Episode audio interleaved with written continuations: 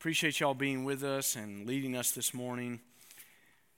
We need to uh, take care of our memory verse this morning, and it is from Matthew chapter 22, verse 37 and 38. So let's say the scripture reference and the verse. And uh, it's a little bit missing this week, but I'm going to help you. Remember, it's mind, wrong. See? How many of y'all caught that? None of you. How does it start? It's heart, soul, mind. Heart, soul, mind. Heart, soul, mind. We got it now? Here we go. Matthew 22, verse 37 and 38. And he said to him, Love the Lord your God with all your heart, with all your soul, with all your mind. This is the great and foremost commandment.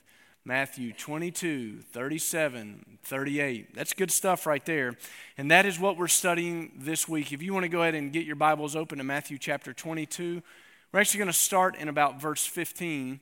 Uh, you may remember that last week we looked at what happened when Jesus entered the city of Jerusalem on what is traditionally called Palm Sunday. During the Palm Sunday celebration, Jesus had been over on what is called the Mount of Olives. He comes down riding on a colt and people are doing some amazing things. They're taking their coats off and laying them on the path that he's traveling down. And then they take palm branches, cut them, and lay them on the path that he's traveling down. And they start shouting, Hosanna, Son of God, or Son of David in the highest. Hosanna to the Son of David in the highest, which means God save us. And you'll recall that we talked about last week that within the span of a week, they were already shouting, Crucify him. It went that quickly from God save us to crucify him. Now, I, have told you why we're taking four weeks to look at the last week of Christ's life, and it's really because he spends one third of the Gospels are dedicated to what he spent teaching there, is how I should say it. So if you think about all the Gospel writings, literally one third of them are containing the last week of his teaching. So it's pretty important. Next week, we're going to look at some prophecies that he gave us uh, through the parable of the talents and how some of those prophecies are still yet to be fulfilled, and we're waiting on God to do that in our lives as well. But I want you to see uh, this week, Jesus was pretty busy. He had a lot going on. When he comes into the temple area, I want you to put this picture in your mind for just a second. Jesus takes a whip out and he starts driving out the money changers. So, I mean, that's a picture we don't think about very often, is it? Here he is riding down a mountain on a colt. We all get that. Hosanna, son of David in the highest. We get that. But then driving, I mean, think about that. And that immediately put him at odds with some of the religious leaders who are also some political leaders in Jewish life. And we're going to look today at three different traps that they tried to set for Jesus. I've called this sermon challenged because they tried to challenge the Son of God three different times in Matthew chapter 22, and we're going to look at those. It's going to be a little bit different than how we normally go through the scripture because there are three distinct blocks of scripture that we're going to read in Matthew chapter 22. We'll study each of them kind of individually, but they all come back together at the end, I think, to help us understand what was going on. So, uh, Matthew chapter 22, and we'll start in verse 15. By the way, if you don't have a copy of the scripture, uh, it'll be on the screen behind us. And if you don't own a copy of the scripture and you'd like to have one for free, stop by the Next Step Center and they'll get you a copy of the scripture today if you've never had a Bible. We'd love for you to have one. We think it's that important. So, Matthew 22, verse 15. Then the Pharisees went and plotted together how they might trap him in what he said. And they sent their disciples to him, along with the Herodians, saying, Teacher, we know that you are truthful and teach the way of God in truth and defer to no one, for you are not partial to any. Tell us then, what do you think? Is it lawful to give a poll tax to Caesar or not? But Jesus perceived their malice and said, Why are you testing me, you hypocrites? Show me the coin used for the poll tax. And they brought him a denarius. And he said to them, Whose likeness and inscription is this? They said to him, Caesar's. Then he said to them, Then render to Caesar the things that are Caesar's, and to God the things that are God's. And hearing this, they were amazed, and leaving him, they went away. There are two groups of people that are mentioned in this first challenge. One are the Pharisees, the other are a group of people called the Herodians. Let's start with the Pharisees. At the time of Christ, there were about 6,000 Pharisees, and they were responsible for the teaching of what was called the oral law, law that was added to the written law of God, and they were also responsible for the synagogues. In Jerusalem was the temple, and then outside of Jerusalem were synagogues where the scriptures were taught And they were people who uh, studied the scripture in the minutiae. I mean, just spent a lot of time poring over it. And they had added to this these oral or kind of communicated by words here law, uh, not found in the scripture. So when we think about them, it's a little unusual that they would hang out with a group of people called the Herodians. They were normally in conflict with one another. The Herodians get their name because they were Jews who were trying to use the political powers of the day. Herod, if you remember the time of Christ, we talk about at his birth, a man named Herod who tried to kill all the baby boys and that kind of thing. He was wicked. They were people who were trying to align themselves with Herod, so they were called the Herodians. They really wanted someone from Herod's family to be on the throne in Palestine. So that's kind of what's going on here. They normally didn't get along, these Pharisees and the Herodians. You may also remember the Apostle Paul before he met Christ was a Pharisee of Pharisees, he calls himself. In other words, he's saying, I was at the top of my game in understanding the law and all these things. So these are the kind of two groups that are going on here. And in this unusual alliance, uh, the Herodians come to Jesus and try to get him caught in a plot that would get him to speak something against the government. Now, if we think about this for a second, what they were trying to do is get the Roman army, the Roman government involved in the plot to kill Jesus. You got to understand for a second, the Romans were not concerned with Jesus. We kind of get that wrong sometimes. It wasn't that they were trying to kill Jesus, it was his own countrymen, his own people that were trying to get rid of Jesus. What the Herodians do is say, hey, let's get him caught up in a technicality. If we can get him to say something against the government, we got him. So, what we'll do is we'll get him to say that God is more important than Caesar because you have to remember that Caesar was a God who was worshiped. So what they're saying is if we can get him to speak against Caesar, oh, we've got him dead to rights. So what do they do? Should we pay taxes? And Jesus answers as only he can do, says, Hand me a coin. And he says, Whose picture do you see on here? The likeness. Whose is it? And they say, Caesar's. And he says, Well, then you should give to Caesar what is Caesar's, and you should give to God the things that are God's. It's funny. As Americans, we know a little bit about how the Jewish people felt. In fact, our country was kind of founded on the idea that you shouldn't have taxation without representation. You remember the Boston Tea Party, right? That whole thing. The colonists were tired of being led by a government from far away and having to pay all these taxes, getting no benefits. That's how the Jews felt. And they particularly, if you've been around as we've studied the Bible in the Gospels, we talk about tax collectors and how they were reviled because they were Jewish people who aligned themselves with the Roman government to collect the taxes. And basically, they were robbing their own people because it wasn't just that they collected taxes. Remember, they were able to take extra for their own income purposes. So you have to understand when they're talking about taxes, they think we got him. This is how it's going to be. It's so easy. And Jesus says, No, because you need to be a good citizen. Now, this caused a little bit of a problem for the Herodians, didn't it? Because Jesus just said, in matters of authority, you have to understand there are two different authorities in our lives. Could I just speak to you about that for a second? Uh, there are two different authorities in your life that are set up all the time. The country that you live in, no matter your country of origin, has authorities, and we have an, a governmental authority here. And I hope that you will understand when I say this, you have a divine responsibility to be the best citizen of this country that you can be. It's a divine responsibility because you're under the authority of the government. Where the only time that we can kind of throw off the authority of the government is where it goes against our conscience, where we're asked to do something that would, would violate our spiritual conscience against God. So when we talk about paying taxes, by the way, which are coming up, if any of you are thinking that that violates God and you should not pay taxes, well, good luck with that. We'll see how it works out. Not very well. You should pay your taxes. You, you should do it. You should do that. You should vote. You should be a great citizen. In fact, one of the things that happened in our early Baptist history, we were called the Anabaptist. Anna means to be baptized again because these people had been baptized as infants, and then as they read the scripture, there were no infants baptized, and they said, You know what? We think this is after salvation. You need to be baptized. And so they were baptized again, right? But they didn't believe that you should be part of anything to do with the government. You pull out of all of that and you don't do that. We, say no to that. We say that you should absolutely, if you have a chance to serve our government and make a difference, do it. Be a great citizen. If you have an opportunity to bless our city and an organization and make our city better, do it because when the righteous prosper, the city rejoices, right? When we rule well, the city rejoices. That's important for us to understand. Jesus wasn't saying down with the government. And I think that's what they hoped he would say. They also thought maybe we can get him caught in another trap because if he aligns with us, all these people who are following him, they hate the government. We'll get rid of him because they won't follow him anymore. We'll kind of lop off his support at the knees and it'll be over. Well, that didn't happen either because Jesus said there's two kingdoms there's a spiritual kingdom that we're serving, and there's a country that we're serving. He answered the only way that he could. You know, that helps us, doesn't it?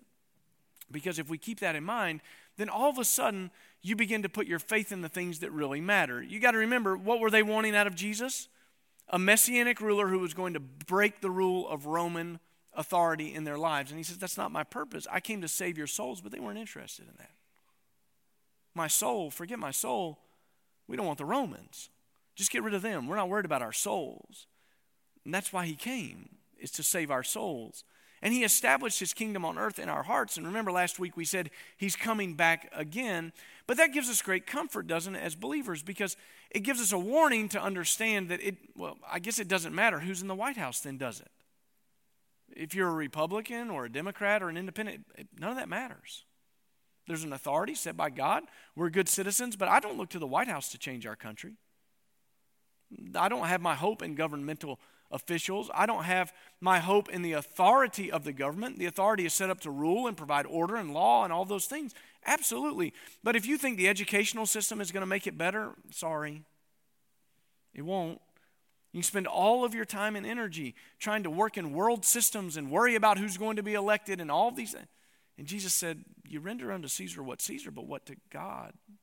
What belongs to God? What belongs to God? The souls of men the souls of men.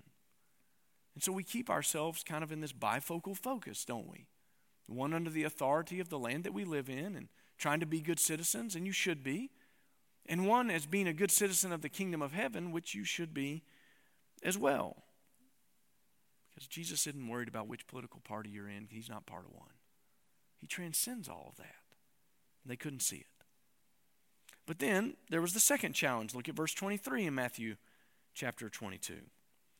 On that same day, some Sadducees, who say there is no resurrection, came to Jesus and questioned him, asking, Teacher, Moses said if a man dies having no children, his brother, of, as next of kin, shall marry his wife and raise up his children for his brother. Now there were seven brothers with us, and the first married and died, and having no children, left his wife to his brother. So also the second and third down to the seventh. Last of all, the woman died. In the resurrection, therefore, whose wife of the seven will she be? For they had all married her. But Jesus answered and said to them, You are mistaken, not understanding the scriptures, nor the power of God. For in the resurrection, they neither marry nor are given in marriage, but are like angels in heaven. But regarding the resurrection of the dead, have you not read what was spoken to you by God? I am the God of Abraham, the God of Isaac, the God of Jacob. He is not the God of the dead, but of the living. When the crowds heard this, they were astonished at his teaching. This next trap came from a group of people called the Sadducees. These are wealthy, aristocratic people who had a very interesting slant on life. They didn't believe there was any kind of eternity. The soul ceased to exist, so you might as well get everything out of this life that you could. They were responsible for the temple worship in Jerusalem, and they were always at odds with the Pharisees because the Pharisees had this oral tradition of the law that they had added to the law, and the Sadducees said, No, God gave us the law in the first five books of the Bible. That's called the Pentateuch. And if you think about the Old Testament, it's divided essentially into three different kind of sections of writings. You have the law, the prophets, and then what's called the writings that encompasses everything else. So they were very, very interested in the first five books of the Old Testament only. And they bring up this law to Jesus about what's called the marriage law. Now, if you've read the book of Ruth, that's exactly what they're questioning him about here. Now, it's a little lost on us, I think, because we don't understand why someone would need to be married seven times and why that would be important. But if you remember what happened in Ruth's life, she had no husband. Her mother in law had no husband. She had no son. And so, what that meant was she was essentially destitute because her land no longer was hers. It all went down through the male lineage. And so, what was supposed to happen for the protection of this widow is that if she died and her brother could, he would redeem her make her his wife, and the land would stay there. She wouldn't be poor. Now, again, I realize that you may be thinking, well, who would want to do that? I was laughing uh, thinking about this this past week. I was talking to one of our widows one time about dating, and she said, I had a man once and I don't need another one. Well, good for you. That's great. You know, I mean, nothing, nothing wrong with that. And and I totally understand that sentiment, and, and maybe that would be how you were feeling now as well. But, but you understand this is a different day, and it, it may be a little lost on us, but Jesus says, guys, you don't get it at all. Now, if you're wondering how you can kind of keep all of these groups kind of separated, here's, here's the easy way. So you have Herodians, Herod, pro government, Pharisees, law, okay, just think law. Sadducees, here's the easiest way to remember that. They didn't believe in the resurrection, so they were sad, you see. Okay? Now, some of you are laughing. You've never heard that, but it's not original to me. Uh, but that's the easiest way that you can remember it. And you should be sad if you don't believe in the resurrection either, because what happens when you die? Well, here's the thing Jesus pointed out to them they had committed a fatal error. They had pulled a scripture and built an entire argument out of it, and they didn't interpret scripture with scripture. Jesus pointed out that they didn't understand the scriptures. And he said, You guys are trying to make everything on one point. And he goes back to Exodus chapter 3 and verse 6. And he says, Listen, guys, the reason we believe in the resurrection is because of what God told Moses. In verse 6, he said, I am the God of your father, the God of Abraham, the God of Isaac, the God of Jacob. Then Moses hid his face, for he was afraid to look at God. They thought Moses was very, very important because he was the one God had given the law to. You may remember that Moses had served in Egypt uh, and killed a man and had to leave. And he flees to a place called Midian, and he's hanging out there taking care of some sheep. And while he's doing that one day, there's a burning bush, and he walks over to look at it, and God speaks to him from the burning bush.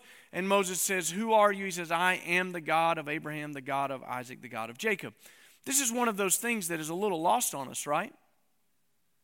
What tense is that? Present. I am the God of Abraham. God of Isaac, the God of Jacob. When God was speaking to Moses, all three of those people had been dead for more than 400 years. How could that be that they are spoken of as being in present tense? Well, it was because they're still living. When we die, that's not the end, folks. It's just the beginning. And they had failed to realize something. They were talking to someone about how he didn't understand the resurrection and trying to catch him in this little trap. And they'd failed to realize that Jesus himself had already raised three people from the dead. I, I got to be honest with you, I had forgotten about that.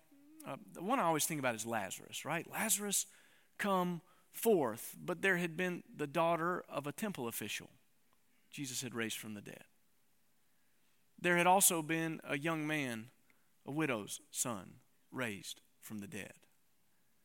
And then our Lord and Savior would be raised from the dead by the power of God on the third day in about a week after this conversation had taken place. It's really easy to kind of live your life as if there are no consequences and there's no problem with this kind of idea that says eat, drink, and be merry, for tomorrow we die, but it's short sighted. The scripture says that life ends and then the rest of your life begins in eternity, and it says that there's coming a day of judgment when every action that you and I have done are going to be examined by the Lord, and we're going to be rewarded for those actions in eternity. Now, there's two parts to eternity there's heaven and there's hell. And so it's really important that we understand the resurrection. In fact, the Apostle Paul talked about the resurrection like this He said, If you confess with your mouth Jesus is Lord and believe God raised him from the dead, you will be saved. If you don't believe in the resurrection, it's impossible to be saved. You can't. what Jesus was saying is, guys, you've missed the point. I am the resurrection and the life. I think before we move on, one of the things that I have to address is that in Christian circles today, there's this idea that how we live doesn't matter. That's just wrong. If you think for a minute that God saved you so that you can continue living like you lived before He saved you, you've missed it.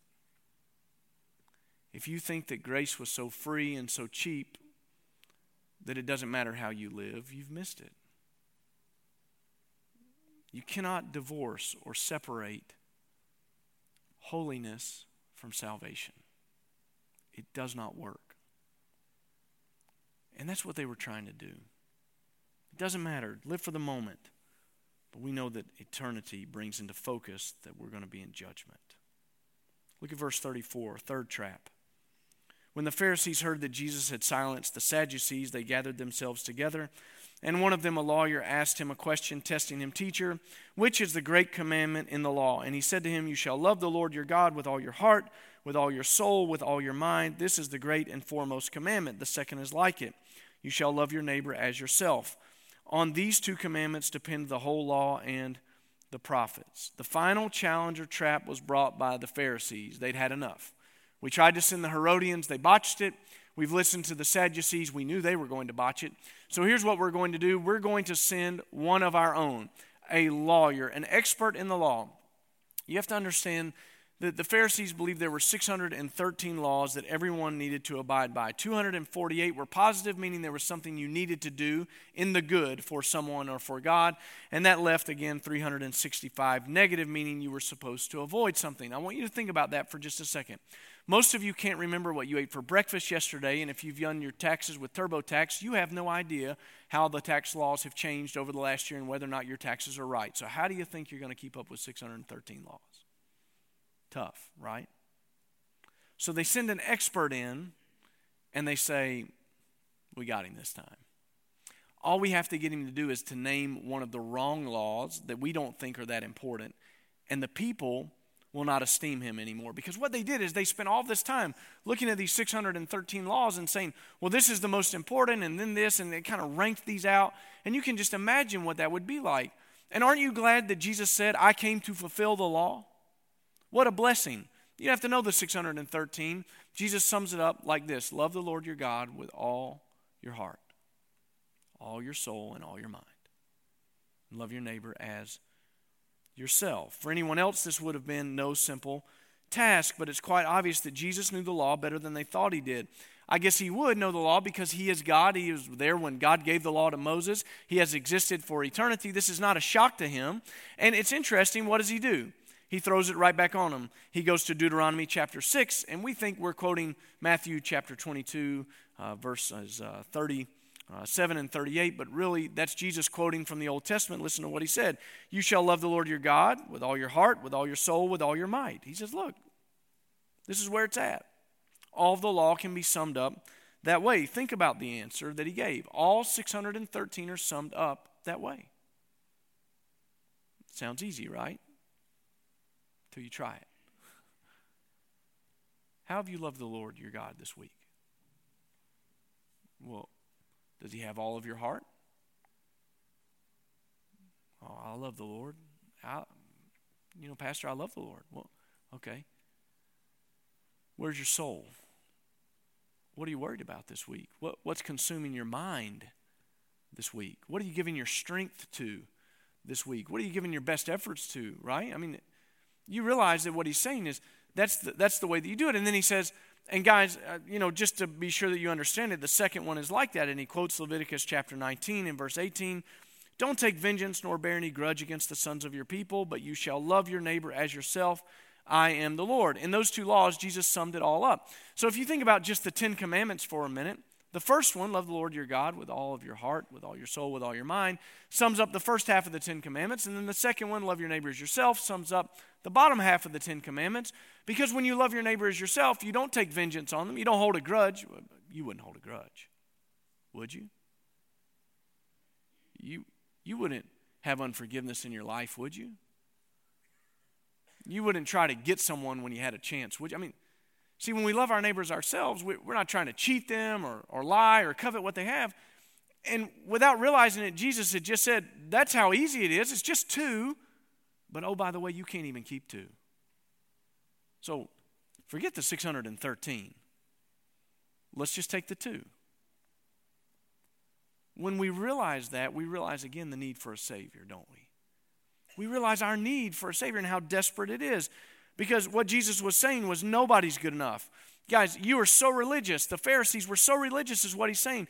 You spend all this time and you think you're really wise in your own eyes because you know all these things. By the way, that's a danger for us. You may think this morning, well, I've really become somebody. It's kind of like I know the inside jargon of the church. I know when they're going to pass the plate, I know what to do.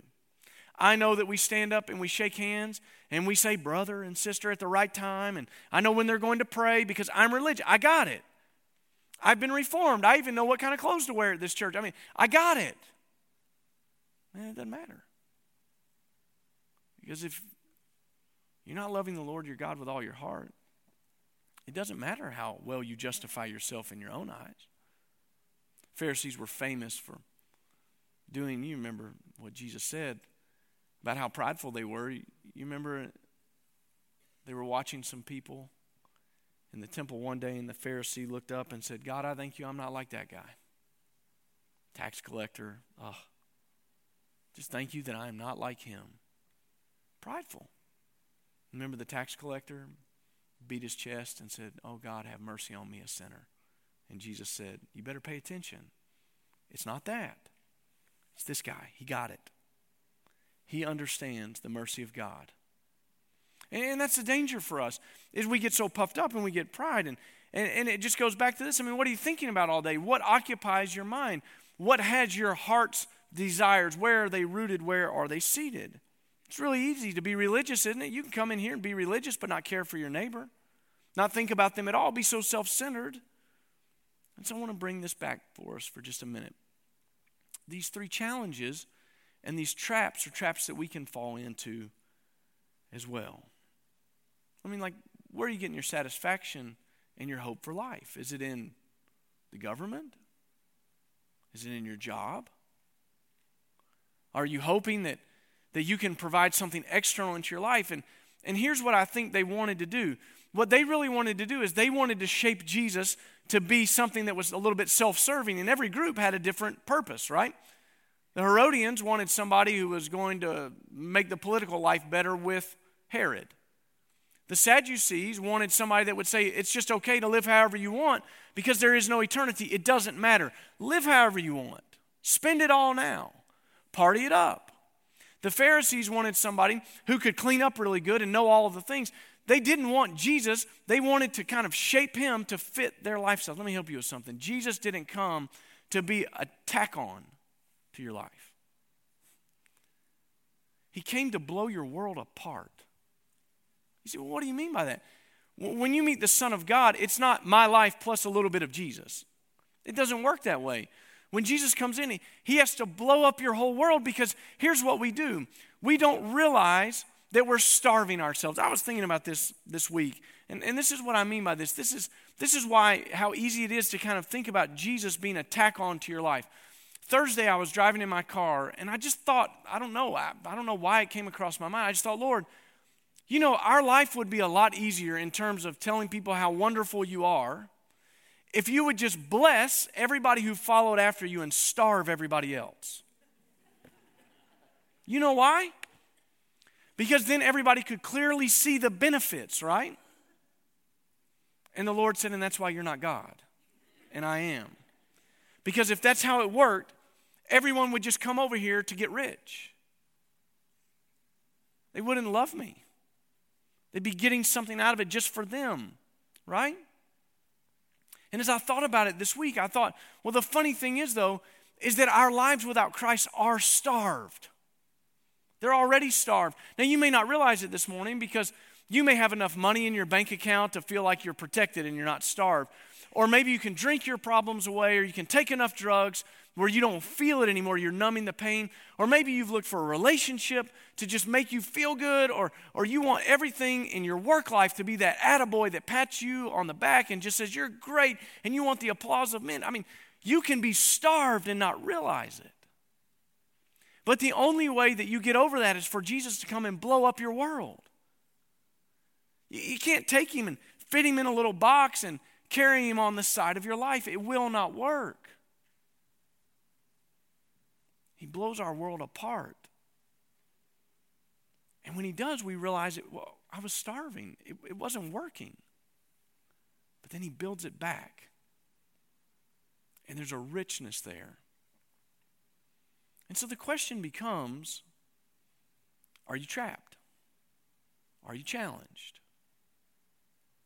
So for me this week, can I just be honest with you, my mind was anywhere else but Jesus.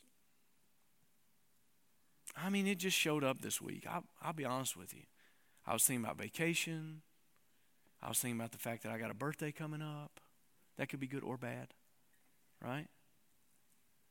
I was thinking about the things that I wanted to do this weekend. I was thinking about the chore list I had at home. I was thinking about how I need to get my car fixed. I need to. I mean,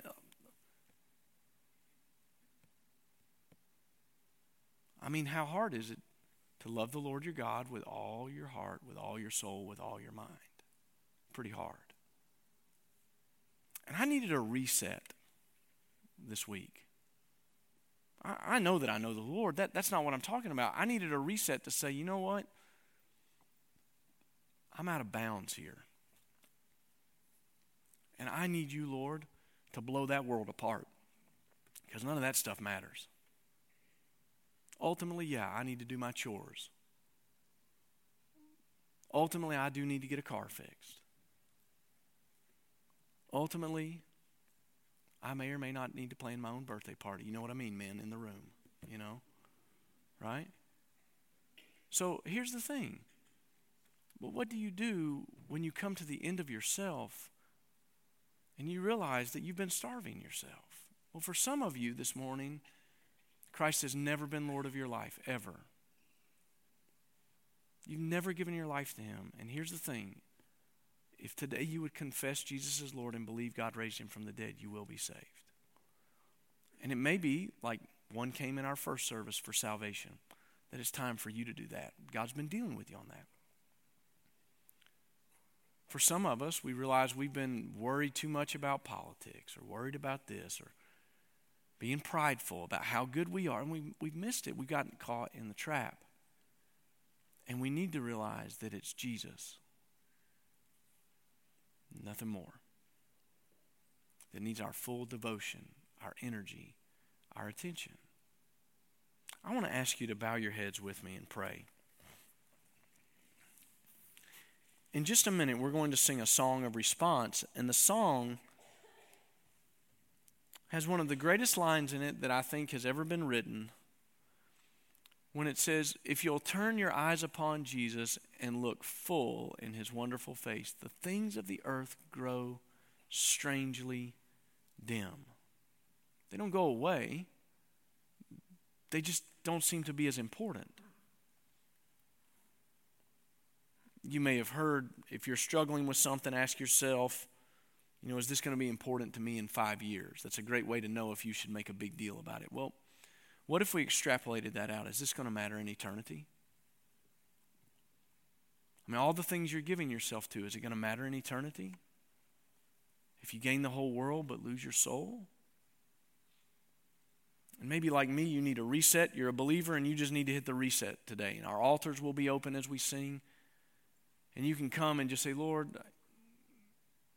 I need a reset. I, I need to repent and I need you to forgive me. And I want to love you with all of my heart, soul, and mind. Maybe for somebody, it's the first time you've ever said that. And that's okay. As we stand to sing, I'm going to invite you to come take me by the hand like that girl did in the first hour. And I'll spend some time talking with you and I'll tell you how you can know Jesus. And it will feel like He's blowing your world apart, but I promise you He'll put it back together so that it actually works. Father, we come before you now and we realize that we get caught up in so many different things and we just miss it. We're challenged, we're trapped. For the one who needs salvation today, Lord, we pray that you would move in their hearts. And for those of us who need a reset this week, God, just reset our focus to be you. Let us see Jesus full and wonderful. And let the things of this earth that we're so distracted by fall away